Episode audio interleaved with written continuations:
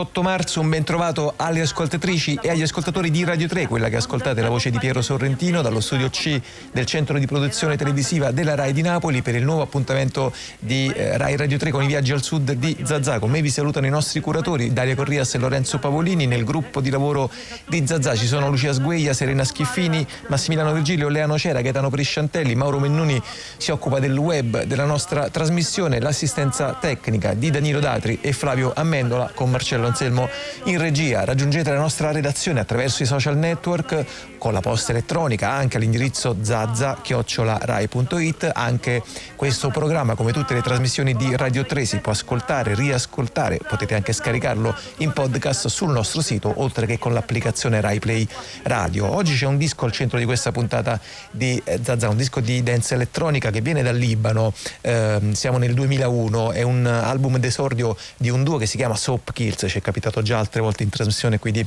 eh, proporvelo. Il disco si intitola eh, Bater. I Soap Kills sono formati da Yasmin Hamdan e un suo amico, un cognome identico ma non sono parenti, Zaid Hamdan, che hanno contribuito appunto a partire intorno agli inizi del, eh, del 2000 a una vera e propria mh, riscrittura, rivitalizzazione della musica eh, pop araba attraverso una formula molto libera di eh, contaminarsi con le suggestioni elettroniche soprattutto che venivano dall'Europa, eh, ci sono delle influenze piuttosto evidenti sul lavoro dei Soap Kills per esempio dei Massive Attack, conosceremo molto meglio questo eh, disco Bater dei Soap Kills in questa puntata di Zazà, cominciamo subito ad ascoltarlo con il primo brano che si intitola Coit Me.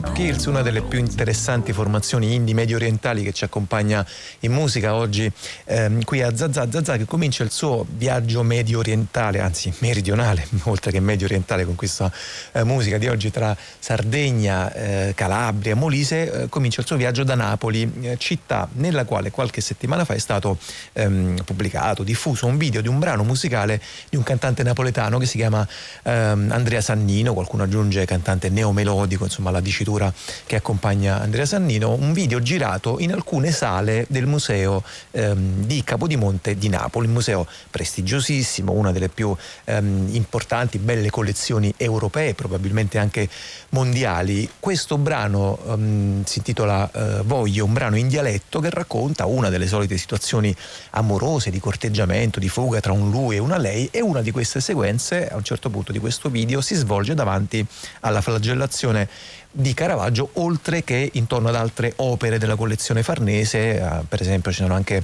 um, dipinti del Parmigianino e di Tiziano. Che cosa significa questo um, fatto di cronaca? C'è un nodo culturale, simbolico, anche economico, um, sociologico, probabilmente intorno al quale ragionare. Che cosa significa oggi essere un uh, museo? Qual è l'idea che c'è dietro l'istituzione museale? Qualcuno dice, ma insomma, bisogna bisogna, un po' cambiare, queste sono aperture che fanno bene, qualcuno dice ma insomma adesso invece non esageriamo, noi proviamo un po' a fare il punto di, questo, eh, di questa situazione con due ospiti che ci hanno raggiunto e che saluto, Vincenzo Trione, buon pomeriggio, molte grazie. Salve, buongiorno, buongiorno a lei. Vincenzo Trione, critico, saggista, insegnante e media, oltre che storia dell'arte contemporanea allo IULM di Milano, dove è preside della facoltà di arti, collabora con il Corriere della Sera, ha curato molte mostre in musei italiani e stranieri, oltre che il padiglione Italia alla Biennale di Venezia del 2015, ha pubblicato tra le altre cose nel 2017 Da Inaudi contro le mostre, scritto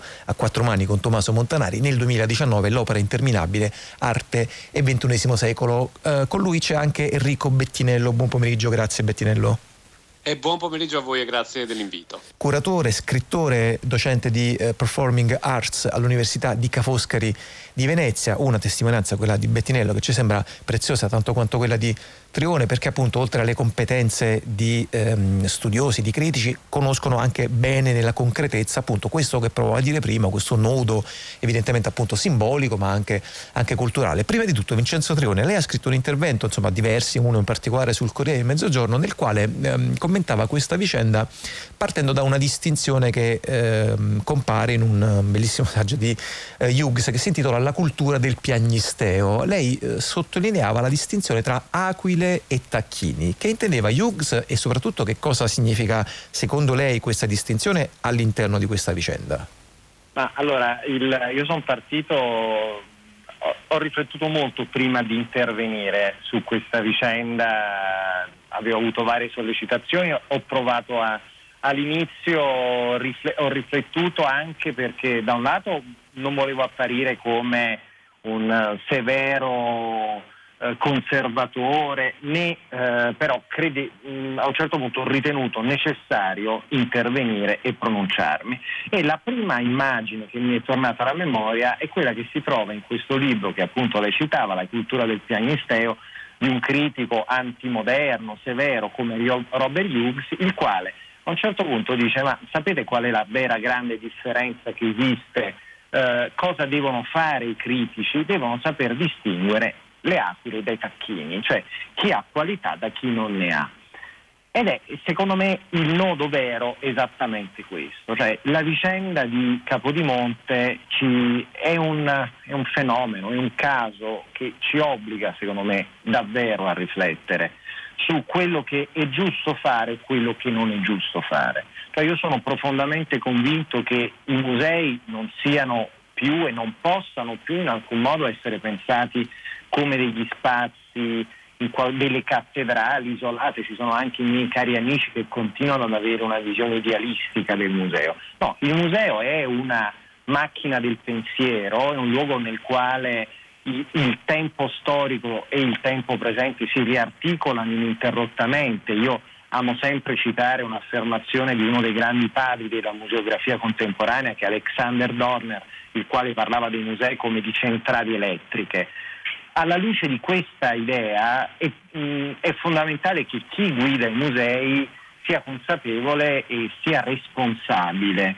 E dunque deve essere attento certamente ad aprire il museo a iniziative, a occasioni, a opportunità, ma deve vigilare sui contenuti di quello che accade all'interno del museo, deve eh, controllare i soggetti, le sceneggiature di un di un film, di un documentario, eventualmente di una, finanche di una pubblicità o di un videoclip e non può consentire tutto. Cioè, io sono profondamente diffidente nei confronti del tempo nel quale tutto è consentito. No, non è tutto consentito. Occorre chi guida un'istituzione museale ha il dovere di eh, consentire alcune cose e non consentirne altre. Mm, mm. Nel caso specifico di Capodimonte, a parer mio, il direttore Sylvain Bélanger credo che abbia commesso diciamo, un errore eh, piuttosto severo, oh. vale a dire che non, eh, se lui avesse concesso, come è accaduto in tante altre situazioni, cito il caso più controverso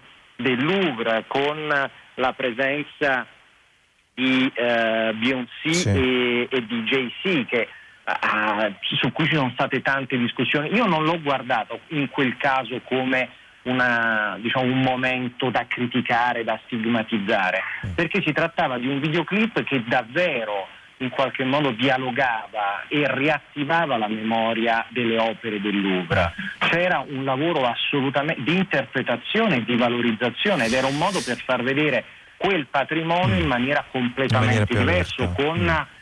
Eh, citazioni anche raffinate, per esempio al mondo di della performance, eh, penso da Vanessa Bicroft a tanti mm. altri casi. Questo è un punto interessante che ci consegna Vincenzo Trione in, primo, ehm, in questa sua prima risposta. Adesso non so se posso assegnare a Enrico Bettinello il ruolo diciamo, di un aggiuntore di un terzo elemento a quella tassonomia che provavamo a dire prima tra aquile e tacchini. Insomma, eh, Bettinello mi pare di capire anche dalla sua attività lavorativa, oltre che appunto oltre che dal suo percorso critico, ehm, c'è la possibilità invece appunto di non porsi, no? non che Vincenzo Trione lo abbia fatto, ma come però spesso accade di non porsi in un tutto bianco o, o tutto nero, un, un, pro e contro, il derby continuo di questo paese, c'è secondo lei una possibile terza via rispetto a questa questione? Eh, ma volete che ipotizziamo una via del pavone? così dal, di un volatile che non ha certo le capacità di volare alto, ma magari mostra così eh, un aspetto un po' coreografico e, e, e di solo così di immagine. Ma allora. Eh, non lo so, proviamo a immaginare una, una, terza via. Fondamentalmente quello che dice Vincenzo Trione è sottoscrivibile nel senso che il, il livello qualitativo e la mh, mm, mancanza di un dialogo con il segno Vincenzo parlava giustamente, citava mh, la, l'esperienza di Beyoncé eh, al Louvre, che è un'esperienza straordinaria, invece che porta a una stratificazione di segni notevolissima e, e interessante, che eh, nel caso di, invece del, di questo esperimento a Capodimonte invece non... Eh, non è presente. Ma io credo che ehm, la cosa si potrebbe anche eh, così liquidare con poche battute. Va anche detto però che eh, da un altro punto di vista eh, c'è sempre, non so, la coperta mi sembra sempre un po' corta, nel senso che ehm, sin dai, dai, dagli anni 70 del XX secolo che, che il mondo dei musei ha comunque iniziato, eh, alcuni musei ma così la, la, nuova museologia, come si chiama questa riflessione teorica e progettuale, ha cercato comunque di eh, spostare un po' l'attenzione dal valore in sé solo della collezione a quello che è l'esperienza ai visitatori e a, a, a favore di una accessibilità più ampia a quelle che sono comunque sempre e, e comunque gli spazi pubblici. Allora, io ho letto eh, anche qualche difesa del, dell'operazione di Sannino no? Eh, che viene sempre mh, mm, un po' giocata sul fatto che questo video porterebbe eh, il, le opere di Caravaggio, di Tiziano, comunque insomma il museo di Capodimonte a una, a una comunità possibile di eh, nuovi fruitori. Beh, questo fondamentalmente è un po' una foglia più che di fico, direi che è una foglia di rosmarino, nel senso che copre ben poco eh, perché è molto probabile che quel tipo di attivazione eh, che è assente nell'operazione di, di Sannino non... Eh, non porti particolarmente a, a, questo tipo di alfabetizzazione nei confronti del museo e della sua collezione e dell'esperienza che si può fare nella sua collezione. Va anche detto però che ehm, il, l'attenzione a ehm, a nuovi pubblici, l'attenzione anche a chi è completamente al di fuori delle, delle regole, della conoscenza di quello che eh, si dovrebbe, metto tra virgolette questa parola, eh, fare dentro un museo, è un tema, è un tema su cui giustamente anche le istituzioni culturali adesso si interrogano, l'apertura verso eh, nuovi pubblici, l'apertura verso nuovi segni e non c'è dubbio che essendo un museo eh, di eh, arte non contemporanea questa cosa strida molto di più, ma mentre probabilmente all'interno di un museo di arte contemporanea il fatto di chiamare un neomelodico sarebbe considerato probabilmente anche una simpatica innovazione artistica. Mm-hmm.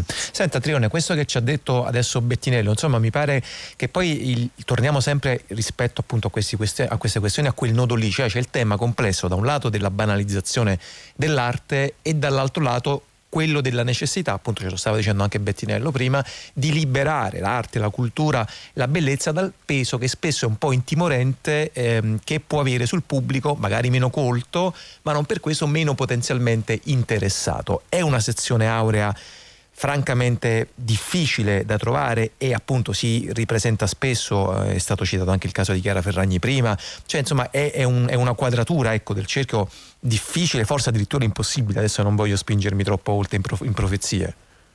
No, io, io, sono convinto che la, la soglia è certamente sottile, ma esista una differenza. Mm. E cioè, eh, io credo che la, la grande differenza sia quella tra divulgazione e pleibizzazione. Mm. Eh, vale a dire che da un lato la divulgazione ha anche il bisogno di aprirsi, intercettare altri pubblici, a parer mio è, è uno degli obiettivi fondamentali di un'istituzione museale il grande tema sul quale almeno dal 2014-15, cioè a partire dalla riforma Franceschini, sulla quale tutti ci, siamo interrogati sul rapporto tra conservazione e valorizzazione. La valorizzazione è certamente un asse portante per i musei che sono, non lo dimentichiamo mai, sono delle macchine che devono anche essere produttive per, per una comunità. Quindi tutte le forme possibili di valorizzazione di divulgazione dell'arte e della cultura ben vengano. Eh, che il museo accolga dei film o accolga delle performance o degli spettacoli o dei concerti, a parer mio non c'è nulla di scandaloso e veramente mi sembra coloro che si oppongono a fenomeni de- del genere mi sembrano come coloro che vogliono fermare con le mani una, uno tsunami, cioè è davvero impossibile. Dall'altro lato però c'è, e quindi per esempio vi cito un caso molto recente, il, l'ex MIBACT, attuale MIC, ha promosso un progetto in cui ha invitato alcuni tra i maggiori autori di fumetto italiani a riscrivere il, eh, il patrimonio dei grandi musei e siti archeologici del nostro paese. Questo per andare a intercettare un pubblico di ragazzini, di giovanissimi, con un'operazione secondo me di grande intelligenza ma di rispetto del patrimonio. Altro invece è il rischio della pleibizzazione nella quale sostanzialmente non c'è nessun tipo di dialogo tra lo sfondo e il soggetto che diventa protagonista di un determinato videoclip, come nel caso di, di Sannino. Quindi io credo che la soglia sia molto difficile, da, cioè mh, ci sia una soglia sottile, ma chi ha una responsabilità culturale, critica e anche politica di gestire un museo deve marcare una differenza. Io eh, davvero guardo con eh, una profonda quasi irritazione coloro che dicono no, va tutto bene, è tutto uguale. Tra l'altro mi permetto, cioè, eh, sul tema dell'andare a intercettare il, i, vari, i nuovi pubblici attraverso spettacolo come questo di Sannino, che devo dire a me non ha ricordato i, i film che io amo molto dei Manetti Bros, ispirati a Napoli, ma uh, mi ha rimandato alla memoria quelle mm, sceneggiate di Mario Merola abbastanza mm. diciamo, lontane dal, dal, dal mondo di Capodimonte. La risposta più giusta, mh, mm, dopo l'articolo che, che, lei ha citato, uscito su Quelle del Mezzogiorno, una, una docente, un insegnante su Facebook ha pubblicato un post che mi piace riportare e dice ho fatto vedere voglia a una scolaresca di liceo, dopo ho chiesto agli studenti se sono rimasti affascinati dalle opere e magari contano di andare a Capodimonte un no corale è stata la risposta. Mm, mm, mm. Beh sì, in effetti diciamo, questo potrebbe dare la misura di una mh, in, inutilità appunto dell'operazione dal punto di vista culturale, di guadagno di nuovo pubblico per il museo di Capodimonte dopo questa ehm, appunto messa a disposizione delle sale del museo medesimo per questo video eh, di, ehm, di questo cantante neo-melodico napoletano. Volevo contribuire a, volevo far contribuire eh, Enrico Bettinello anche sul versante eh, di quello che ci ha detto Vincenzo, prima, Vincenzo Trione prima, cioè il fatto di avere anche la responsabilità di chi fa le cose, di chi guida un museo, perché eh, lo dicevo prima, Enrico Bettinello fa tra le altre cose anche un lavoro eh, presso Palazzo Grassi a Venezia che è un museo di arte contemporanea. Lei appunto non tanto da studioso quanto da ehm, operatore in questo caso, che esperienza ha? Per esempio lei il neomelodico lo avrebbe inserito nel cartellone, nel, nel, nel programma insomma, del, ehm, delle sue attività? Ma eh, adesso che mi, così, mi cimentate con questa cosa, forse sarei anche tentato di dire di sì. Ovviamente chi conosce il lavoro che eh, faccio in collaborazione anche con eh, il museo, con la Fondazione Pinot e il Museo di Palazzo Grassi, sa che il segno eh, artistico, sia per, performativo che musicale, è molto diverso. Diverso, sì. Va anche detto che, essendo, eh, ripeto, un ehm, luogo deputato alle arti contemporanee, diciamo che c'è più flessibilità e la cosa, e la cosa stride di meno. Il lavoro che, che io eh, ho fatto in questi anni insieme allo staff eh, di Palazzo Grassi è comunque stato quello di innescare a volte dei meccanismi, dei segni che potessero eh, raccontare in qualche maniera delle possibili interazioni sempre tra linguaggi contemporanei, linguaggi sia quelli performativi sia quelli sonori, sono comunque linguaggi contemporanei che vivono comunque un tempo simile eh, o, o, comunque che, dialogante con quello anche di, di molte opere, di molte opere esposte. E l'abbiamo fatto, ad esempio, anche su Punta della Dogana eh, con, un, con, il museo vuoto, quando il museo è vuoto, quindi con un significato ancora ulteriore perché si vanno proprio a evocare segni e fantasmi. Però, se mi permettete, io vorrei provare a lanciare una piccola provocazione su, su questa cosa e volevo eh, dire, ma adesso io non, non, lo so, immagino che il Museo di Capodimonte eh, non, non, ospiti eh, simili cose, ma se eh, invece che il video di eh, Sannino, che immagino abbia anche pagato dei soldi, insomma, un, cachet per eh, diciamo, l'affitto di queste sale, eh, fosse stata ospitata una cena del Rotary di eh, persone eh, bene, eh, professionisti napoletani che cenavano lì, magari con una bella illuminazione, con i neon colorati, come è stato, o forse anche con le candele, che era più, che era più carino, come nel video de, appunto di, di Sannino e eh, si fossero fatti dei selfie che andavano in giro, questa cosa avrebbe suscitato il medesimo sdegno oppure non ce ne mm. saremmo nemmeno curati? Mm. Eh, vediamo se Vincenzo Trione ha una sua interpretazione su questa provocazione di Bettinello. Beh, allora io il, credo che cioè, la risposta è doppia. La, la, mia, la risposta personale è che io sarei sempre molto molto prudente nel concedere i musei a iniziative di questo tipo.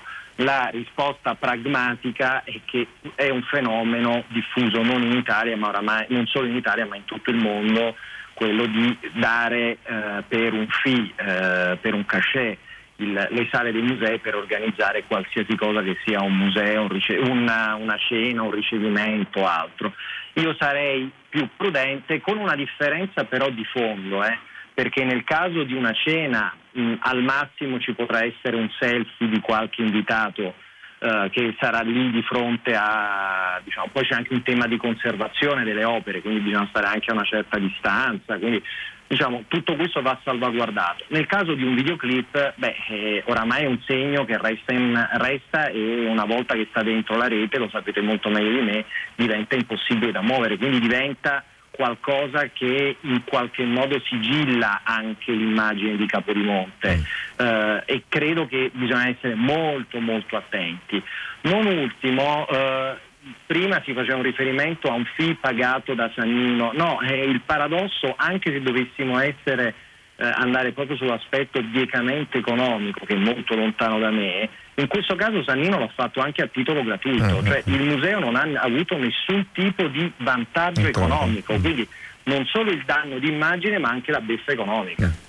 Allora, Vincenzo Trione, Enrico Bettinello, grazie. È un tema che ehm, si ripresenta spesso appunto non solo a Radio 3 ma in generale quando si parla di queste, eh, di queste, di queste questioni, l'utilizzo appunto dei beni pubblici in questo caso, della bellezza e, e, sono questioni che continueremo evidentemente anche a raccontare. Nel frattempo grazie per i vostri contributi che ci sono sembrati molto preziosi. Vincenzo Trione, critico, saggista, docente di eh, arte media e storia dell'arte contemporanea allo IULM di Milano, Enrico Bettinello, curatore autore, scrittore e docente di performing arts all'Università di Ca' Foscari di Venezia. Questo è un primo tema, un primo argomento che apre il nostro pomeriggio. Se volete, come sempre, intervenire potete farlo sui nostri canali, ci potete mandare delle, dei messaggi di posta elettronica. L'indirizzo, ve lo ricordo, è zazza-rai.it. Questa è la domenica pomeriggio di Rai Radio 3 che continua ad ascoltare la musica di uh, Bater, il disco d'esordio del 2001 dei Soap Kills, dal quale ascoltiamo il brano Zizi.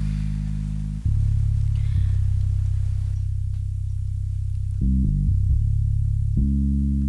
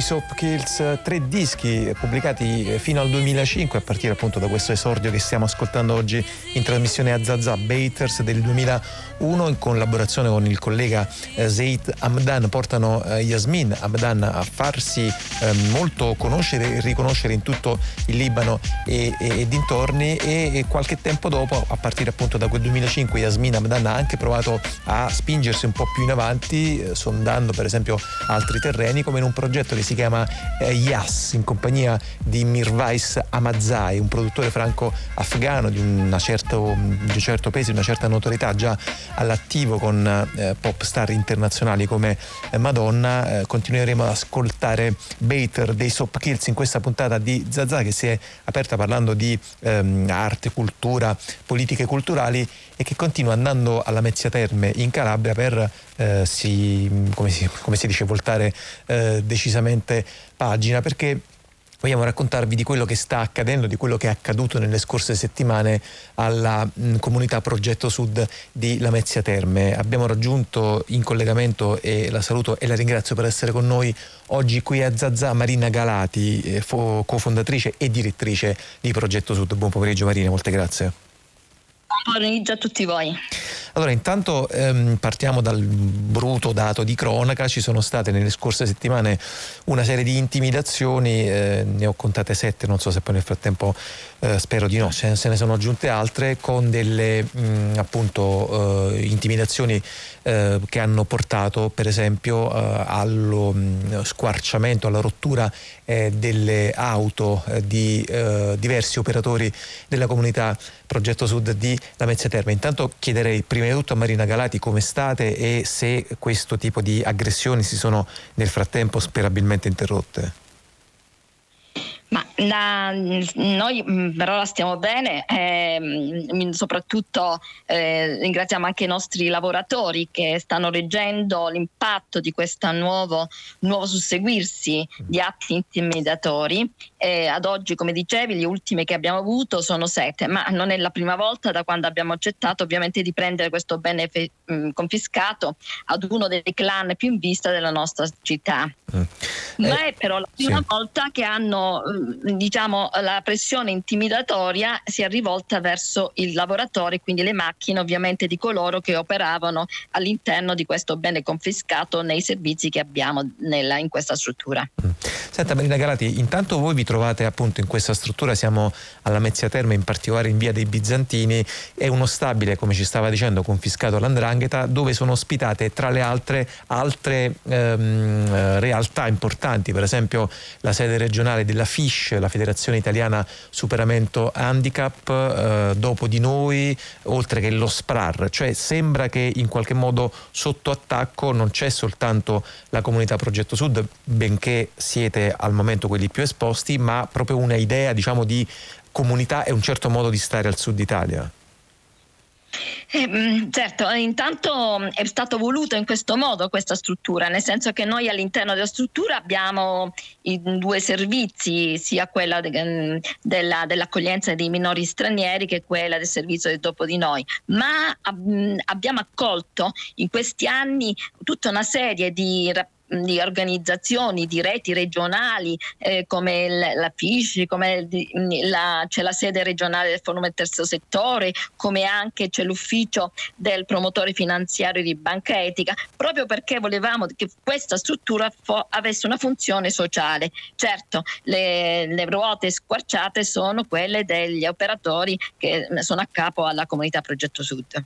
Ecco Marina Galati, Don Giacomo Panizza, appunto ehm, fondatore assieme a lei della comunità Progetto Sud, ha ricordato in diversi suoi interventi che è stato evidentemente messo sotto attacco il lavoro di chi in questi anni, come voi, non soltanto voi ma anche come voi, ha portato avanti, eh, dice Don Giacomo Panizza, con grande dignità e con la cultura della legalità e del lavoro pulito e regolarmente retribuito nel primo bene confiscato e assegnato dalla eh, città. Questo secondo lei, secondo voi, può essere visto come spesso può accadere appunto con le logiche ehm, tremende dei clan ehm, di, di Camorra, di Ndrangheta in questo caso, può essere visto proprio come un affronto diciamo da, mh, mm, da far pagare appunto con minacce e con intimidazioni, anche perché ricordiamolo, voi state in uno stabile dal quale se vi affacciate dalle finestre di fronte, se non ho capito male, avete alcuni proprio familiari di quel, eh, di quel, di quel clan. Eh, proprio questo mm, è la differenza rispetto ad altri beni confiscati che non tutti i beni confiscati hanno lo stesso valore. In questo caso ci ritroviamo in una struttura che è attaccata proprio alle altre case del clan e su cui ehm, negli anni all'inizio, prima di essere affidata a noi, eh, nessuno ci è mai voluto andare, neanche i vigili urbani. Per noi è stata una scelta, certamente non, avevamo bisogno di una casa in più, ma è stata la scelta proprio per dare una risposta culturale e sociale alla nostra città, quello che significa entrare in un bene confiscato e in qualche modo diventa un messaggio culturale, sociale, ma di cambiamento per la città.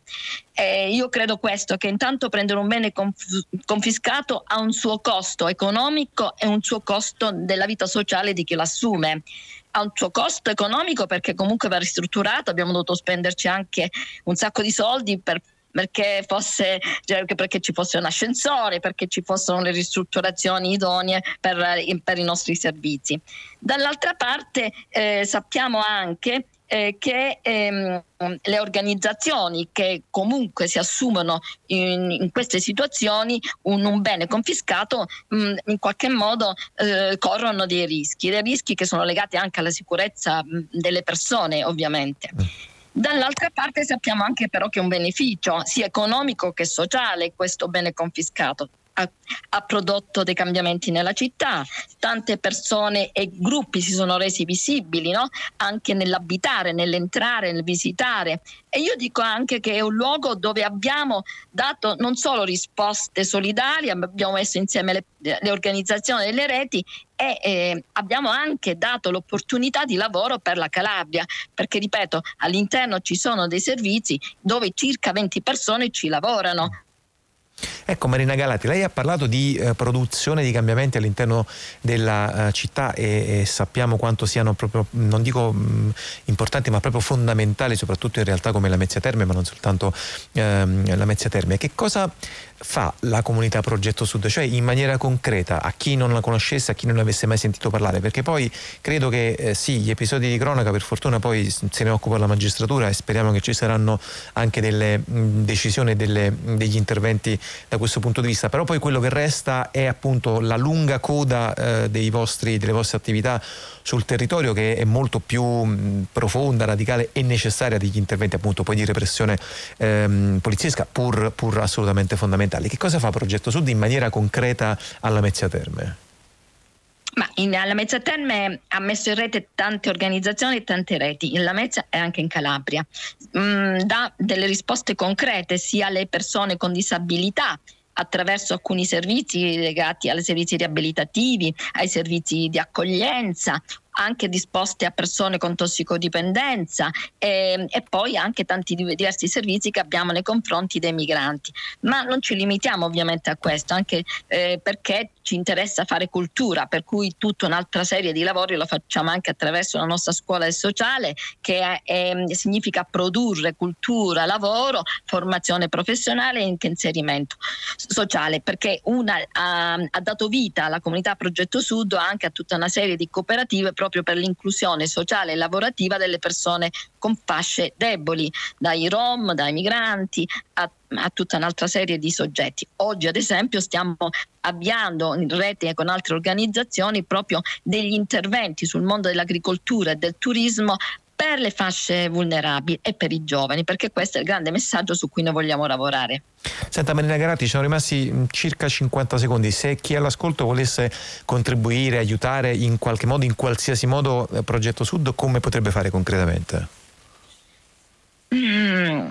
Ma intanto mm, lasciamo a libera scelta delle persone, eh, poi se, mm, se, lascia dei messaggi sul nostro sito noi comunque ci risponderemo, anche c'è delle note all'interno del sito che mm, per chi vuole potrà capire come in qualche modo contribuire. Con, si può contribuire in tanti modi, eh, realizzando progetti insieme, costruendo delle idee insieme, aderendo insieme a delle, a delle opportunità eh, e soprattutto a dare risposte significative, culturali e sociali per una vita migliore per tutti noi. Questo è importante, questo è davvero bello quello che ci ha detto adesso Marina Galati quando le eh, lame dei coltelli squarciano le gomme, c'è la necessità di ehm, chiudere invece appunto queste eh, ferite, appunto non, non, le ferite della gomma dei copertoni, ma le ferite che evidentemente attraversano delle comunità molto mh, complicate, stratificate, delle realtà anche bellissime, piene di vive forze come Progetto Sud appunto eh, di, di Lamezia Terme. Grazie, in bocca al lupo e, e forza noi vi siamo per quanto possibile sempre vicini, se avete voglia e necessità i microfoni di Zazza sono sempre aperti per voi e a proposito di microfoni lasciamo spazio all'ascolto, al continuo del nostro album di oggi che è Bater The Soap Kills che appunto prosegue con questo eh, brano che si intitola Fre.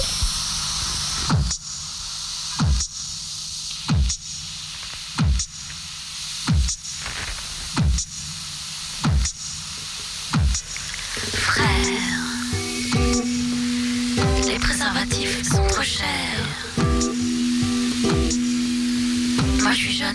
je veux baiser.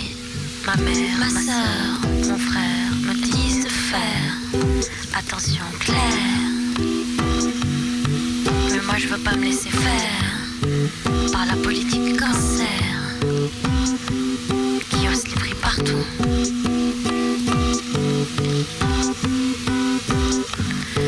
Des actes théâtraux dans une salle d'attente, l'attente, bruyante, fuyante.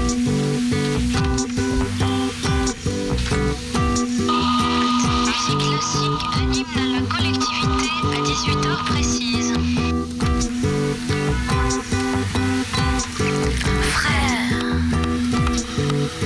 ne rate pas les combats qui auront lieu ici-bas dans les centres commerciaux pour adoucir les mœurs ratios.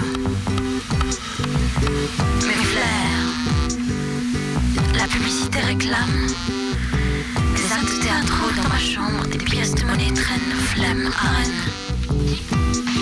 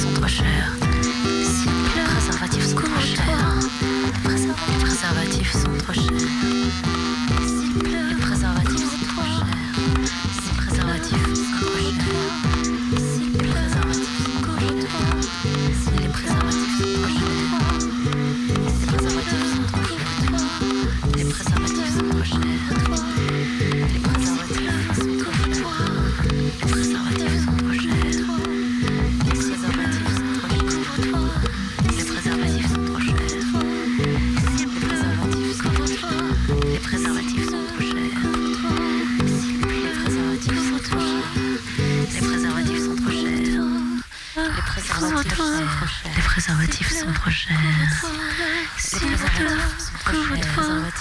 Les préservatifs sont trop chers. E questa era eh, Frère, loro sono i Soap Kills, eh, Bater è il disco della settimana qui a Zazà che continueremo ad ascoltare lungo questa puntata che adesso va verso il cinema di Goffredo Fofi, bellezza e bizzarria, i nostri racconti di cinema insolito e bizzarro, raccolti come sempre al microfono di Anna Antonelli. Mettiamoci in ascolto della eh, proposta di oggi di Goffredo Fofi.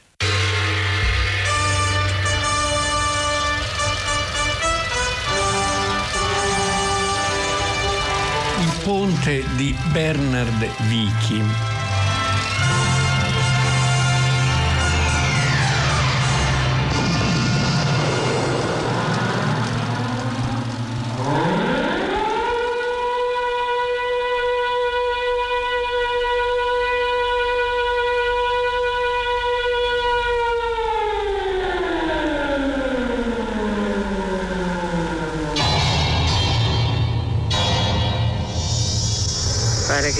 Comincia anche qui con le bombe. Bisognava aspettarselo. Per fortuna la guerra non potrà durare ancora molto. Speriamo. Ho tanta paura che chiamino mio figlio. Il ponte di Bernard Vichi è un film del fine degli anni 50 che racconta una storia vera, una storia accaduta in Germania negli ultimi giorni di guerra, nell'aprile del 45. In un paese X eh, c'è un ponte, stanno arrivando gli americani, stanno arrivando gli inglesi, stanno arrivando le truppe nemiche che occuperanno la Germania. E le ragioni belliche vogliono che siano a disposizione solo dei giovani liceali, alcuni dei quali molto fanatici, molto indottrinati dal nazismo, nonostante un professore che cerca un po' di frenarli, che capisce che tutto è finito e che il nazismo ha perso, che la, la, la guerra è vicina alla fine e, e non vuole che questi suoi allievi, figli in qualche modo vadano a morire per questa causa ormai totalmente perduta. Però alcuni di questi ragazzi sono invece fanaticamente indottrinati, fanaticamente nazisti, sono dei liceali, 15-16 anni e una decina di loro finiscono eh, per essere reclutati dall'esercito e per essere messi in difesa di un ponte che porta il loro paese in un posto che conoscono molto bene perché il fiume è il luogo delle loro scorrerie infantili e devono difendere questo ponte quando arriveranno i tanks, i carri armati americani. Che c'è? Carri armati. Su, venite. Maledetti, sono carri armati. Indietro! Lasciamo passare i carri, poi facciamo saltare il ponte. Il film racconta molto bene questo paese, le varie famiglie, le famiglie del nazista, le famiglie del ricco che manda la moglie in campagna, che ha l'amante, che se ne fugge con i suoi soldi, il figlio rimane lì indottrinato dal padre, no? Nazista ad oltranza che invece no, bisogna difendere la patria, ogni palmo della Germania è tutta la Germania, come ha detto Hitler in un famoso discorso di quegli anni, degli ultimi, degli ultimi tempi della guerra. Insomma il film racconta questa situazione, racconta soprattutto i rapporti all'interno di questo gruppo di ragazzini. E vorrei ricordare che non è una cosa così insolita quella degli adolescenti spediti negli ultimi tempi di una guerra a combattere per una causa ormai chiaramente perduta. E per esempio è successo in Italia non per una causa perduta, per loro fortuna, però molti ci hanno lasciato la pelle, con la generazione eh, dei ragazzi del 99 che appunto nel 1917, 16-17 sono l'ultima leva richiamata alla guerra. È un massacro di, di ragazzini perché dal 99 al 17 c'erano 18 anni, sono giovani, giovanissimi, veramente un, un mandare allo sbaraglio un'ultima generazione per la viltà di una società, la viltà di un esercito, la viltà dei generali, la viltà degli ideologi della guerra e del massacro.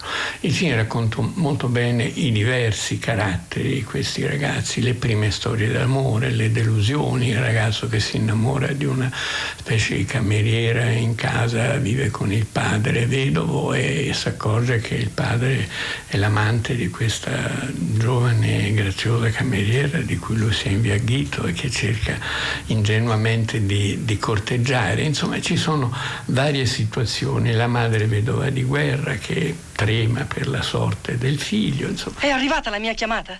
Dove sta? Lui non può andare sotto le armi.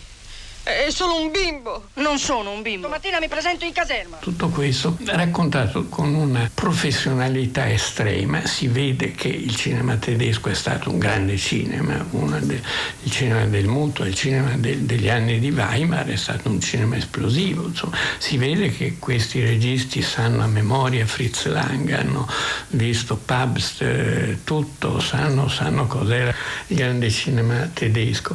E però eh, Vicky ci mette di suo mm, facendosi aiutare da uno scrittore che Manfred Gregor che aveva scritto una ricostruzione di questo fatto no?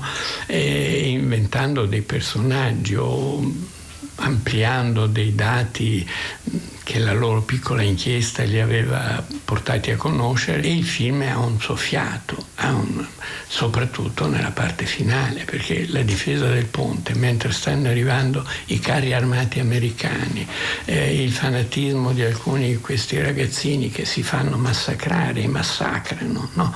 su questo ponte. Il ponte ha nelle storie delle guerre un'importanza enorme, anche nella storia della pace. Alex Langer diceva un ponte no, tra i popoli nemici nell'ex Jugoslavia alla fine della guerra doveva essere un, un luogo mitico, importante, eh, come dire, metaforico, simbolico, su cui rimettere in circolazione i rapporti tra popoli che erano diventati nemici e si massacravano tra di loro. Il ponte è il ponte di eh, Calamandrei, la rivista. Il ponte nasce dall'idea di avere davanti il ponte Santa Trinita fatto saltare negli ultimi giorni di guerra. Il ponte va ricostruito per mettere insieme le due parti dell'Arno, le due parti della città che devono ricominciare, i traffici, i passaggi di merci, i passaggi di persone da un posto all'altro, rivedere gli amici, rivedere i parenti, eccetera, eccetera. Il ponte è anche il ponte se vogliamo quello più famoso del Novecento, il ponte del finale di Per chi suona la campana di Hemingway, quello che nel film viene difeso da Gary Cooper da solo contro l'esercito franchista che invade, sapendo che ovviamente è una forma di suicidio. Ecco, il ponte è un luogo mitico, ancora oggi i ponti fatti saltare, no? i ponti delle ferrovie, insomma, sono il ponte, eh, diciamo che in qualche modo era un ponte anche, eh, la, la, la, come si chiama, l'autostrada che passava sopra, sopra Genova è un ponte tra due parti della, della Liguria. Ponte Morandi. Ponte Morandi, è un ponte, si chiamava Ponte, non a caso. Appunto. Ecco, il ponte il film assume un suo valore documentario e anche in qualche modo simbolico, anche perché a farne i protagonisti il regista mette dei ragazzini che devono difendere un ponte eh, assurdo, perché la guerra è già persa. Siamo già al fronte? Sta zitto, scemo. Ma. Ma questo è il nostro ponte. Che dovremmo fare qui? Ma ringraziate Dio, idioti che non siete altro. Volete crepare per forza? Cosa voi? sarebbe questa commedia? Perché non ci hanno lasciato a casa allora? Quelli della difesa civile stanno al caldo, eh? Forse è meglio, così lei potrà fare quello che vuole. Stia attenta a questi ragazzi, mi raccomando. Bernard Vichi era un attore piuttosto bravo che ha lavorato molto anche in Italia. Per esempio, la prima parte di La notte di Antonioni è dominata dalla sua presenza. Jean Moreau si aggira per una Milano in una delle famose passeggiate alienate, come le si chiamava allora, di, di, dei film di Antonioni, per finire in una clinica dove va a trovare un suo amico, un intellettuale condannato, malato terminale, che le spiega un po' il rapporto con la morte, l'importanza delle cose viste dal punto di vista di un letto di di uno condannato e questo attore era Bernard Vichi, molto notevole, insomma, molto, molto bravo. E tu che fai qui, piccolino? Soldato Bernard, polizia delle armi.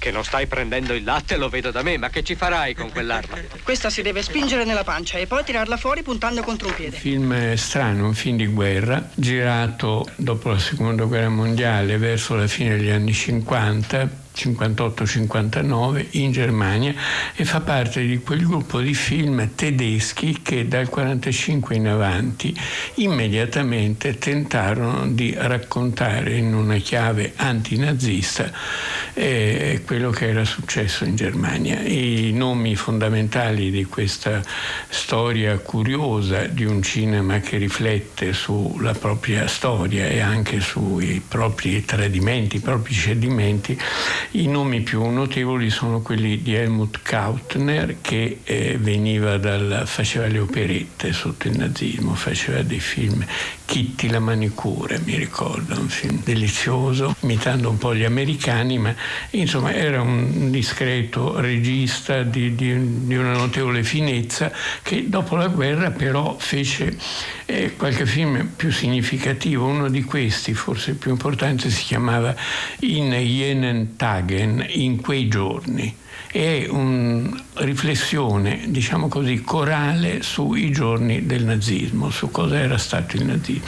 Questo film è fatto nel, subito dopo la guerra, il 47. Era un film che rifletteva con molta serietà su quello che era stato il passato della Germania. La cosa curiosa è che questi registi, l'ultima leva del periodo che avevano imparato il mestiere dei grandi registi de, degli anni pre-nazisti e, e, sotto il nazismo dai grandi tecnici, c'era stato un grande cinema, uno dei migliori del mondo, l'espressionismo aveva dato registi come Lang, eh, poi il realismo tedesco aveva dato Pabst, insomma c'è stata una, una fioritura molto importante, pensate Lubitsch e tutti i suoi allievi. No? Tra questi registi ce n'erano alcuni che hanno preso le cose dal punto di vista della commedia. Un, un regista che si chiamava Stemle e fece un film che si chiamava Ballata berlinese, addirittura nel 1947 una satira sul modo come la Germania usciva dalla guerra. Venne in Italia e fece un film che si chiamava Abbiamo vinto, protagonista Walter Chiari, un film dimenticatissimo, tutt'altro che stupido, in cui c'è un signore che viene tenuto dentro uno sgabuzzino per evitare la guerra, i fascisti, i partigiani, i nazisti, gli antinazisti, i tedeschi, gli americani, quando finisce la guerra e esce non capisce più un accidente e gli fanno credere che l'Italia ha vinto la guerra, che i tedeschi hanno vinto la guerra e sarebbe un film da rivedere per la bizzarria di questa trama, no? di uno che si risveglia, insomma è come il figlio di Iorio, la rivista di Totò fatta durante l'occupazione nazista a Roma, il figlio di Iorio si risvegliava dopo 4.000 anni di sonno eterno, eccetera, eccetera, nella Roma dell'occupazione nazista, dove c'erano le tessere, i bollini, le, le code per la circolare, non c'erano più i tram, insomma, in una situazione paradossale e estremamente comica e divertente, soprattutto per chi allora usciva dall'angoscia e dall'incubo di una guerra addirittura mondiale. Carl, spara Carl! Ammazzalo! Spara! Spara Carl, ammazzalo! Su, spara! Spara! Carl, ammazzalo! Ammazzalo Carl, ammazzalo! Bernard Vichi non è Irish Bull, non è Gunther Gass, non è eh, Arno Schmidt, non è un grandissimo scrittore, non è Ingeborg Bachmann che hanno raccontato quegli anni da dentro in modi straordinari per intelligenza, per calore, per passione, per lucidità e per capacità artistica di farti vivere quelle contraddizioni e quelle, e quelle paure e quelle eh, rivolte. Bernard Vichi è un onesto professionista, però il suo film è un film molto onesto e che vale la pena di vedere e forse piccolo suggerimento di far vedere nei licei, perché i coetanei di questi ragazzi rischiano sempre di partire per la tangente con le ideologie e di diventare eh, degli, delle involontarie vittime di un mondo adulto cinico e crudele.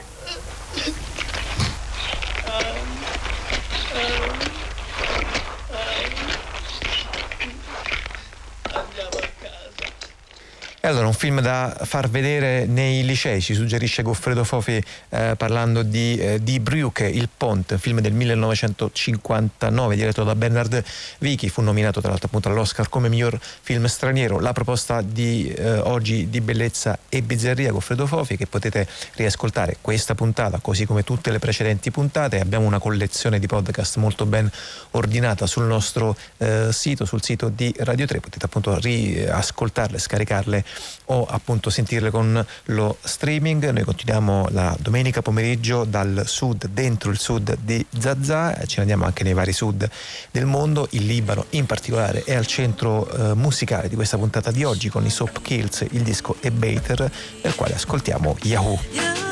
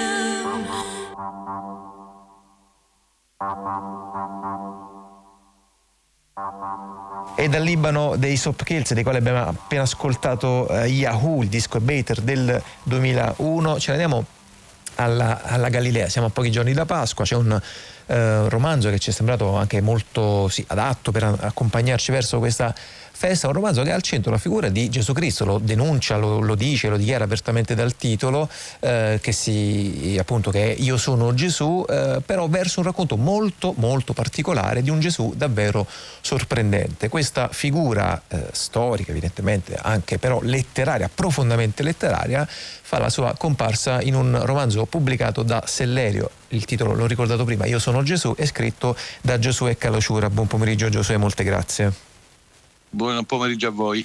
Allora, con Giosuè Calaciura, che è oltre che uno scrittore è anche un eh, collega di Radio 3, uno dei redattori storici della trasmissione Fahrenheit, siamo anche un po' insomma, autorizzati a eh, abbandonare il pronome di cortesia del lei, a darci del, del tu. La prima cosa che volevo chiedere a Giosuè è insomma, da dove viene questa tua anche evidentemente fascinazione nei confronti della, della, della figura di Cristo, che mi sembra da lettore che ti ha portato anche a una certa levigatezza della tua eh, scrittura. Chi conosce i libri di Giosuè Calaciura sa che insomma, qualcuno dice una scrittura barocca, molto piena, molto ricca, ridondante. Qui non dirò che eh, si è eh, rastremata, però evidentemente ha trovato una sua, forse anche una voce, una, un ritmo, una sintassi, un lessico che eh, sorprende appunto il lettore dei libri di Giosuè Calaciura in maniera, mi sembra appunto, poi è una mia impressione personale, molto molto positiva. La prima cosa, da dove nasce la tua um, fascinazione appunto nei confronti di, di questa figura?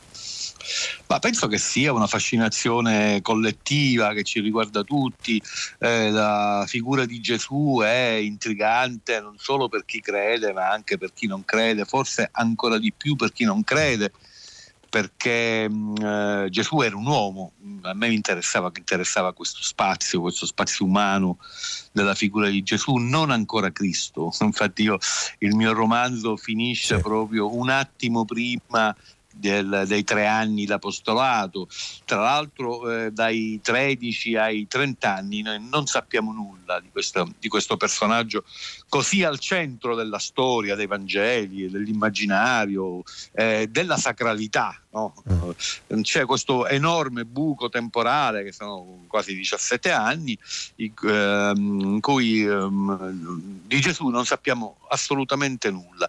Quindi era uno spazio che permetteva dire, eh, di immaginare, di inventare. Ehm, di sperimentare persino una voce, ecco questo secondo me è il, sì. eh, il tratto più, più inter- per, almeno per quello che mi riguarda in quanto eh, artigiano della, della, parola, eh, della, parola, era proprio quello di, di, inventarmi una voce di Gesù. Eh, tu hai parlato di levicatezza, di un linguaggio diverso, sì evidentemente il mio sforzo è stato tutto in questa direzione, tentare di, eh, di uscire fuori dalla, dalla mia eh, narrativa solita per affrontare un, una, una, voce non mia, una voce persino estranea a me, mm. eh, eh, però mi serviva una voce in qualche modo ragionante, eh, malinconica, piena di perplessità, di dubbi, eh, di dubbi sul mondo e su se stesso. Mm. Quindi mi è venuta fuori questa, questa voce di Gesù a cui sono particolarmente affezionato, devo dirti la verità. Allora, intanto mm. su dove si interrompa Io sono Gesù, appunto ehm, ci faremo molta attenzione perché è un romanzo mh, non soltanto mh, profondamente appunto letterario, ma anche pieno di, di, cose, un romanzo anche di intreccio, di personaggi eh, sapientemente presentati al lettore, quindi ehm, faremo attenzione a non svelare troppi ehm, passaggi appunto di, di, intreccio e di trama. Però rispetto a questa questione che ci stava dicendo adesso Gesù e Calaciura, anche rispetto al, al disegno con cui ha tratteggiato il suo Gesù. Da qualche parte, forse se non mi ricordo male, la recensione che aveva fatto il libro eh, Cristian Raimo su tutto libri, parlava di un Gesù quasi eh, nicciano, un po', un, po', un po', nichilista. E questo è molto vero, però è anche un Gesù eh, telemaco. Gesù è un Gesù che intanto va in cerca del Padre, e però è anche un Gesù Ulisse perché è un libro pieno di viaggi, pieno di spostamenti, pieno di cose viste nel mondo. Quante stratificazioni hai dovuto evitare evidentemente oppure invece quante hai deciso di accoglierne per disegnare il tuo Gesù? Allora, ehm, eh, evidentemente i Vangeli hanno raccontato un Gesù che era quello mistico e miracolante della tradizione, perché avevano una necessità che era appunto quella di, eh, di presentare un, un, un, Gesù particolarmente eh, muscoloso dal punto di vista religioso, ma sono i tratti appunto che a me interessavano meno, eh, a me interessava eh, la metafora umana di Gesù. Ecco. Le stratificazioni sono appunto quelle eh, di, di, di, un libro di avventure, intanto adolescenziali, perché certo. gran parte della, della, del libro è imperniato proprio sul, sul, su quell'età, su quella giovinezza di Gesù, che devo dire, si, l'adolescenza di Gesù io l'ho fatta protrarre a lungo fino alla, maturità, tutti i dubbi, tutte le perplessità, ma anche la scommessa di vivere. No? Eh, eh, è un, un, un, ragazzo molto contemporaneo questo Gesù. Ehm, eh, pieno di le, delle malinconie e delle curiosità, del, del, della consapevolezza dell'ingiustizia che c'è nel mondo e, la ricerca di uno strumento che possa, che possa in qualche modo appunto piallarle queste uso piallarle proprio certo. in senso, fa, eh, senso eh, è, bani, eh, sì, è banistico perché ehm, eh, lui diventerà falegname sì. seguendo le orme di questo padre che è andato via, che ha abbandonato la famiglia, che ha inseguito senza successo, finirà da un altro falegname che guarda un po' allo stesso nome di suo padre, ehm, poi finirà, attraverserà la Galilea con, in un carro di saltimbanchi che si guadagnano la vita, la, la, si guadagnano il pane nei mercati eh, approntati alle porte dei, dei, dei, paesi e dei villaggi. Eh, poi cioè, appunto è, è, tutto giocato sul, su un atteggiamento molto, molto eh, eh, teenager eh, di Gesù. Io penso che la grande rivoluzione di Gesù sia una rivoluzione adolescenziale, eh, la prima grande rivoluzione eh, nella storia dell'uomo che è quella del porgi l'altra guancia, eh, mm, veramente che sovverte persino l'iconografia delle religioni, cioè eh, gli dei avevano un apparato iconografico che era quello degli eserciti, della potenza, delle armi, del sacrificio degli animali e degli uomini. Quella di, di Gesù è un'iconografia del buon pastore, di un pastore con l'agnello sulle spalle, quindi è veramente un capovolgimento eh, della direzione della storia. Ehm, Senti Giosuè, questo, sì. questo, questo, elemento che adesso hai, hai, presentato, appunto questa rivoluzione adolescenziale, hai usato questa espressione, mi sembra ehm, anche illuminante, appunto, anche a posteriori dopo che ho letto il libro, cioè ehm, lo collego a una cosa che ti ho sentito dire in un'intervista in cui a un certo punto hai fatto riferimento alle memorie di Adriano eh, della Jursenar quando appunto dice a un certo punto che Adriano era nato in un periodo in cui gli dei erano morti e il nuovo Dio non era ancora nato e questo era il momento della grande libertà per gli uomini. Questo ti chiedo vale anche per questa storia con un Cristo evidentemente anche poi una Chiesa soprattutto oggettivamente in crisi, profondamente secolarizzata, e un nuovo Dio che non è, non è, evidentemente ancora nato, forse quello della, della, della, tecnica, della tecnologia, cioè quanto spazio di manovra ti sei diciamo ritagliato per scrivere proprio con quella libertà eh, adolescenziale di cui ci stavi dicendo prima? Sì, eh, quella di Gesù è la domanda della storia, mm. cioè è la, la grande libertà, improvvisa libertà della storia di fronte a un mondo in cui eh, dove, il, dove dire, eh, la, eh, la, sovrastruttura della religione in quel momento è assente, mm. se non assente è nascosta, è in crisi, ehm, è agonica, ancora non c'è. Eh, il Dio unico, ci, mm, eh, sono, sono, morenti i, i, i tanti dei, quindi c'è questo spazio di libertà. Eh, secondo me Gesù ne approfitta molto perché è una rivoluzione molto umana quella di Gesù. Eh, eh, gli spazi riservati alla trascendenza, eh, per quello che mi riguarda in questa storia, sono veramente minimi, sono dei dubbi, delle perplessità, delle premonizioni. Eh, sono, riguardano soprattutto la mamma Maria, no? che è come fosse custode della sua predestinazione. Gesù non la vuole questa predestinazione, anzi a un certo punto dice pure di non credere, non credere in Dio perché il mondo non sarebbe stato così ingiusto. Ehm, quindi sì, c'è un grande spazio di manovra e che mi sono concesso, devo Certo. dire. Me lo sono concesso perché eh, non ci sono altre notizie su questo Gesù uomo, quasi un'omissione, cioè, è, è come se mh, la, la corporeità, la, eh, la materialità, la vita di Gesù eh, fosse nascosta e ricompare proprio a Pasqua. Pasqua, cioè nel momento in cui lui, ehm, come tutti gli altri uomini, muore, viene ucciso. no? Sì, sì. Eh, Sì. Quindi solo in quel momento il corpo di Cristo diventa, ritorna a essere quello che è stato nelle omissioni, cioè un corpo vivente. Infatti questo proprio è quello che appare in maniera appunto molto proprio plastica, credo, dalle, eh, dalle pagine di questo mh, romanzo di, di Giosuè Calociura. Inutile dire che ne consigliamo la, la lettura a chi è in ascolto, pubblicato da Sellerio, si intitola Io sono eh, Gesù, Giosuè Calociura, che ci, mh, grazie per essere stato con noi, che ci porta ad ascoltare eh, un'altra tappa del disco dei Soap Kills, l'album che vi stiamo presentando è Bater e questo è un brano che si intitola Le Zalen.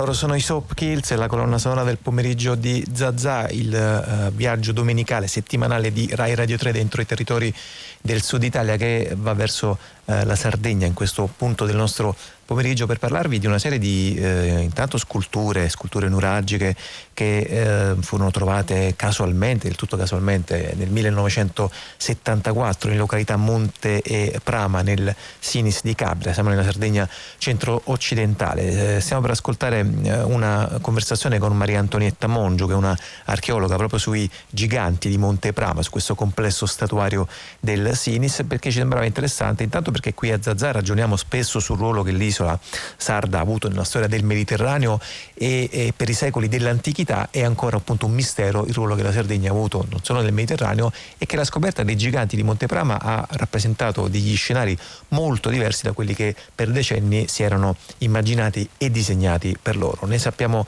di più tra pochi secondi quando ascoltiamo uh, Maria Antonietta Mongiu al microfono di Serena Schiffini alla quale passo la linea. Grazie Piero e buon pomeriggio ai radioascoltatori di Zazà. È proprio vero, in queste corrispondenze dalla Sardegna è capitato tante volte di ragionare su quale sia stato il ruolo dell'isola e quindi dei sardi in mezzo al Mediterraneo nel corso dei secoli. Oggi lo facciamo parlando di archeologia e di una scoperta del Novecento che ha aperto una nuova interpretazione della storia sarda, con il rinvenimento di quelli che per l'immaginario comune sono diventati i giganti di Montebrama.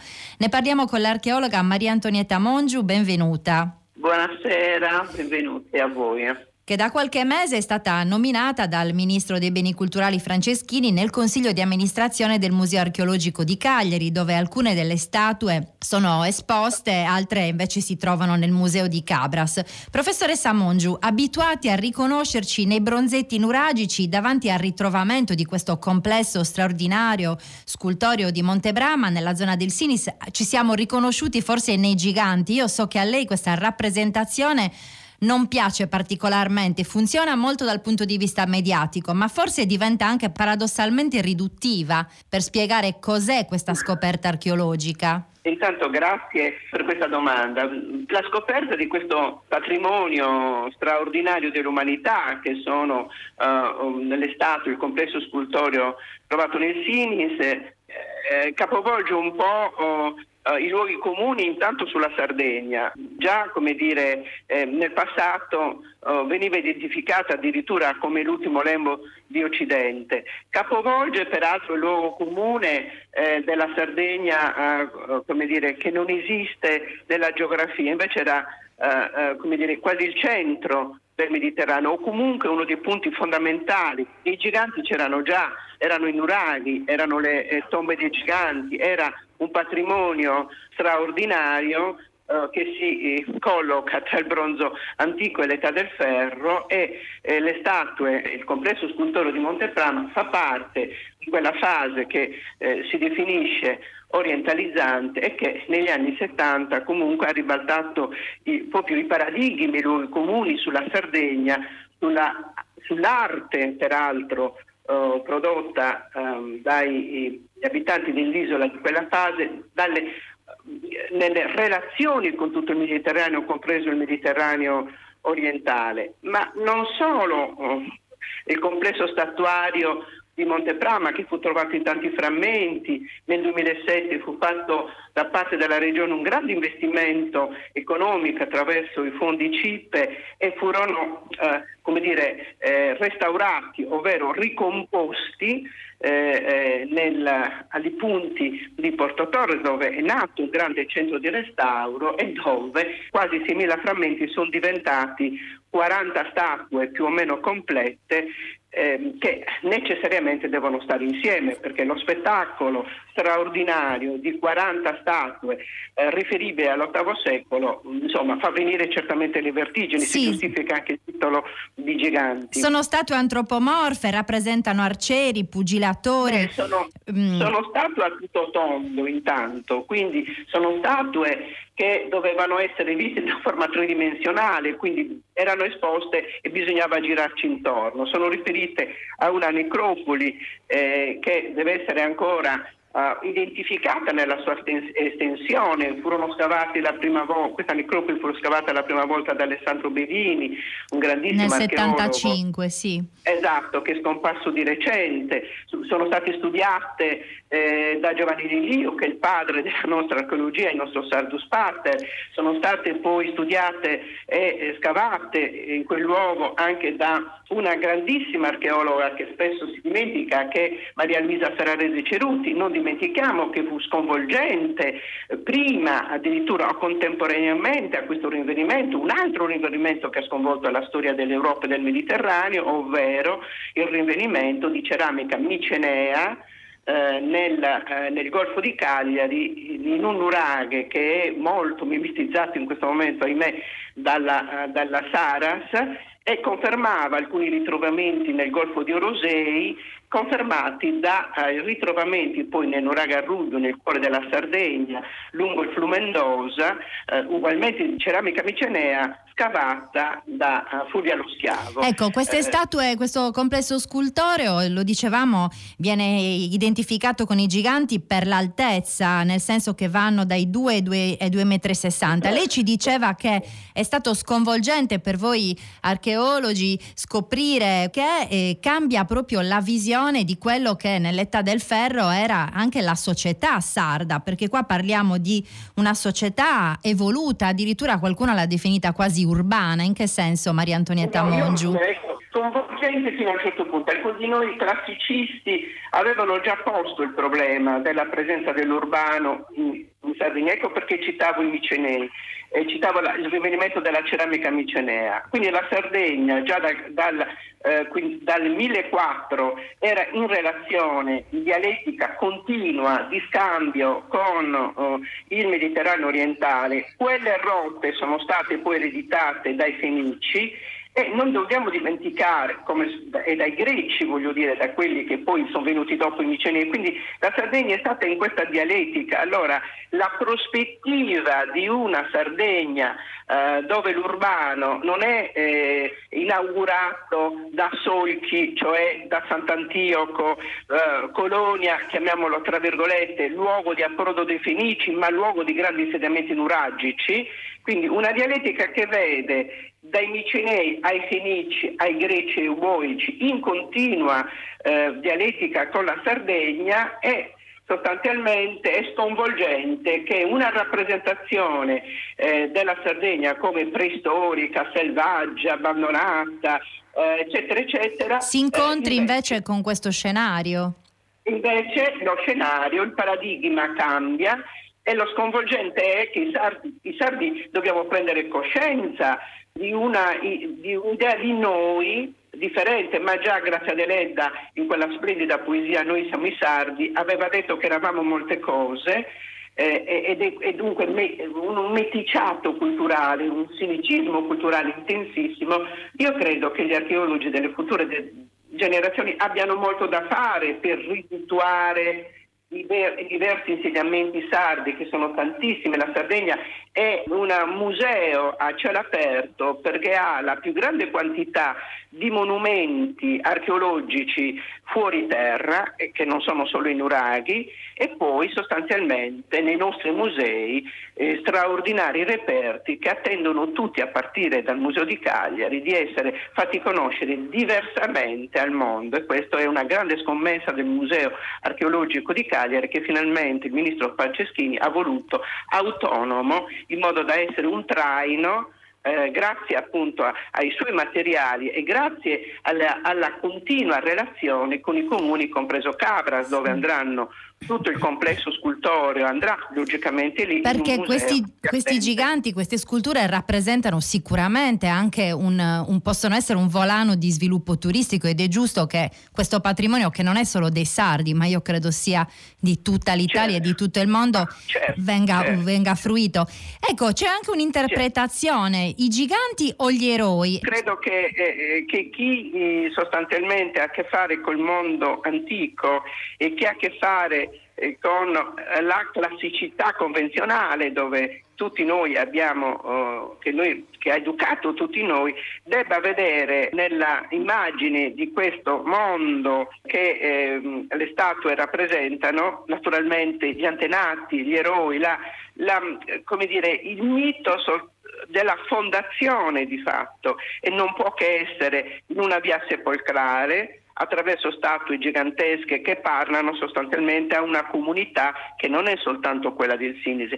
Um, io credo questo, essendo che tutte le culture del mondo antico sacro sono state tutte a rango regionale, cioè voglio dire trovano, se ne trovano tracce poi ovunque di periodi precedenti o successivi, è possibile che, anch'io li chiamo giganti adesso in chiusura di questa conversazione, eh, questi giganti eh, siano esattamente poi il traino perché anche nei nostri territori la cultura nuragica venga recepita in maniera diversa e narrata in maniera diversa. Ecco, la narrazione deve cambiare, questo è importante per essere un volano turistico, non può essere una forma mitocentrica o etnocentrica, ma deve essere una forma differente, come dire, queste statue, come tutto il mondo nuragico, è la sintesi di quanto di più grande sia avvenuto in Europa nel Mediterraneo tra il secondo e il, mil- e il primo millennio a.C. Questo è l'auspicio che tutti ci facciamo. Maria Antonietta Mongiu, per chiudere, lei parlava delle future generazioni di archeologi. C'è uno studio abbastanza recente fatto con Georadar del sito di Montiprama, che lo ricordiamo è nel, nel Sinis, nella regione del Sinis e parrebbe che ci sia ancora tanto da scavare e tanto da scoprire. È una pagina secondo lei ancora aperta questa del, della zona di Montebrama? Io credo questo e io appartengo alla generazione che ha scavato, anche scavata tanto e che come i grandi maestri, da professor Lillio a Carandini, a Zevi, a Torelli, a Settis, eccetera, eh, di cui mi onoro di essere proprio allieva, ebbene eh, sullo scavo avevano, eh, hanno maturato tutti col passare del tempo riserve su uno scavo incondizionato. Le Raguran scrisse che la grande sua conquista era passare da 100 metri quadri a 10 metri quadri di scavo. Ecco, noi dovremmo usare molti strumenti tecnologici, scavare meno, la Sardegna ha scavato anche troppo, non riconoscendo ad esempio né il Miceneo e neanche eh, ehm, come dire, ehm, eh, la statuaria di, di Monteprama subito, molti, molti, manufatti di quella zona sono stati trovati negli anni 60, attenzione, quindi eh, il riconoscimento attraverso molte tecnologie, molta ricerca, questa è la scommessa, dobbiamo mettere in campo più ricerca con discipline eh, diverse dalle archeologie convenzionali, allora la Sardegna potrebbe essere, mi auguro, mh, mi, mi, mi, impegnerò anch'io, l'ho fatto appunto da amministratore pubblico quando l'ho fatto finanziando il restauro di quei frammenti. Come assessore Ebbene, regionale, eh, sì. Esatto, si tratta esattamente con la Giunta Sovra, a cui bisogna dar atto di avere creduto appunto in quell'idea, in quel progetto. Beh, in questo momento noi dobbiamo investire molto di più sulla ricerca, eh, molto, molto meno sullo scavo per lo scavo, molto di più ad esempio nella messa in sicurezza di molti territori dove si è scavato e comunque i reperti non sono stati studiati e le aree sono in balia anche mh, nei tombaroli. Dunque ehm, l'archeologia è la, il passato per la Sardegna e il suo futuro, questa è la verità. Eh, e allora eh, l'economia sostenibile, anche quella turistica, credo che eh, sarà... Avrà buone opportunità. Avrà un'opportunità perché viene dalla ricerca, non viene da una reificazione di territorio, una eh, mercificazione come è stato spesso nel turismo del passato, meno consumo di territorio, più ricerca, una migliore narrazione con specialisti delle narrazioni. Mi questo sembra un bel programma. Grazie all'archeologa Maria Antonietta Mongiu per questo viaggio nel, nel, passato. Io ringrazio anche per l'aiuto alla parte tecnica Antonio Francese. Dalla Sardegna un saluto da Serena Schiffini. Eh sì, insomma, l'archeologia anche come ehm, forma possibile di futuro della Sardegna. Molte grazie a Maria Antonietta eh, Mongiu e a Serena Schiffini della nostra sede RAI di Cagliari per questo eh, racconto intorno ai giganti di Monte Eprama che ci porta a ascoltare ehm, l'ultima traccia di oggi dell'album. Ehm, in realtà questo non è Bater dei Soap Kills, ma è della produzione di Soap Kills, appunto l'unico brano invece non compreso nel disco d'esordio di Soap Kills che ascoltiamo, che è anche molto bello, è Wack.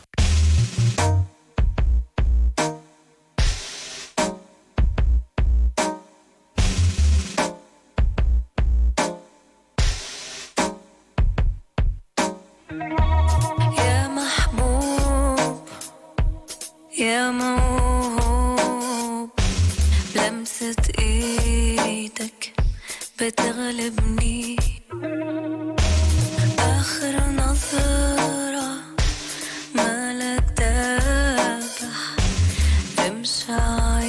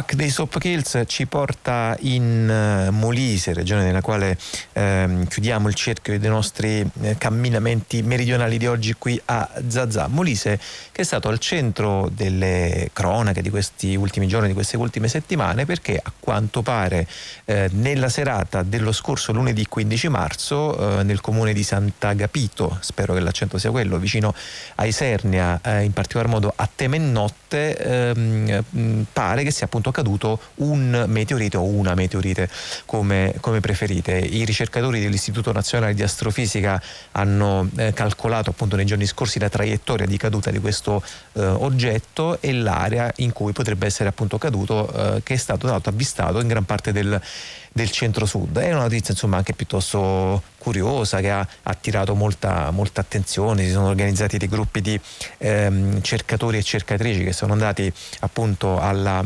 scoperta di questo, eh, della massa, almeno della massa residua di questo ehm, meteoroide eh, del peso di circa un chilo, a quanto pare da, dal diametro di circa 8, 8 centimetri, ehm, sono state date anche delle regole nel caso di ritrovamento, scattare una fotografia di questo oggetto senza toccarlo, senza raccoglierlo, annotare la posizione utilizzando il GPS dello, dello smartphone e non usare un magnete per verificare l'eventuale presenza di ferro perché si rischia poi di cancellare il possibile campo magnetico residuo fossile che è invece interessante dal punto di vista della ricerca. Noi abbiamo pensato di sentire su questo intanto uno scrittore che ha eh, scritto proprio del Molino Molise eh, ed è Antonio Pascale. Intanto lo saluto. Antonio, buon pomeriggio, molte grazie.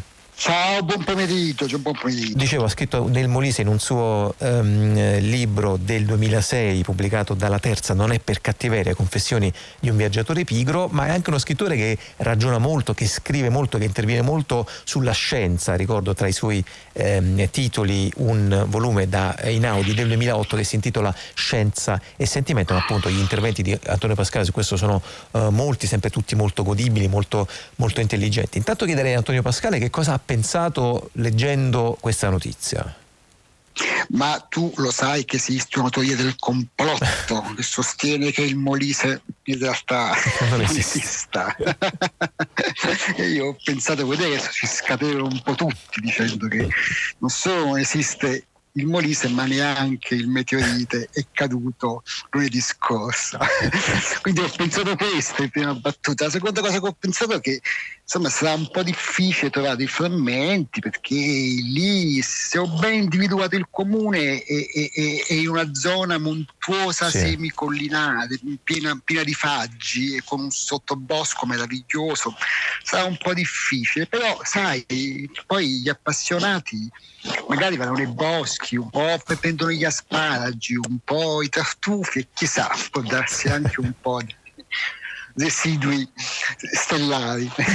Allora, tra l'altro aggiungo appunto anche la traiettoria di questo, di questo fireball, così si dice in inglese, 61 km nell'atmosfera, poi si è spento alla quota di 19,8 km a una velocità eh, molto bassa di 2,8 km al, eh, al, secondo. Senti Antonio, questo però, diciamo, al di là della notizia più o meno insomma, divertente, più o meno accattivante, ci porta a ragionare appunto su un tema sul quale tu, eh, lo dicevo prima, intervieni spesso, cioè il tema da un lato della divulgazione della scienza e da un lato della sua complessità complessità. C'è da un lato la necessità del linguaggio scientifico di seguire una serie di, ehm, di regole, di eh, rigori eh, lessicali, espressivi e comunicativi, però dall'altro anche la necessità di chi comunica la scienza approfitto e apro una parentesi eh, soltanto per ricordare eh, qui a Radio 3 il nome di Rossella Panarese, la nostra Rossella Panarese, la sua competenza appunto proprio sulla comunicazione scientifica sul sito di Radio 3 in ricordo della mh, recente ancora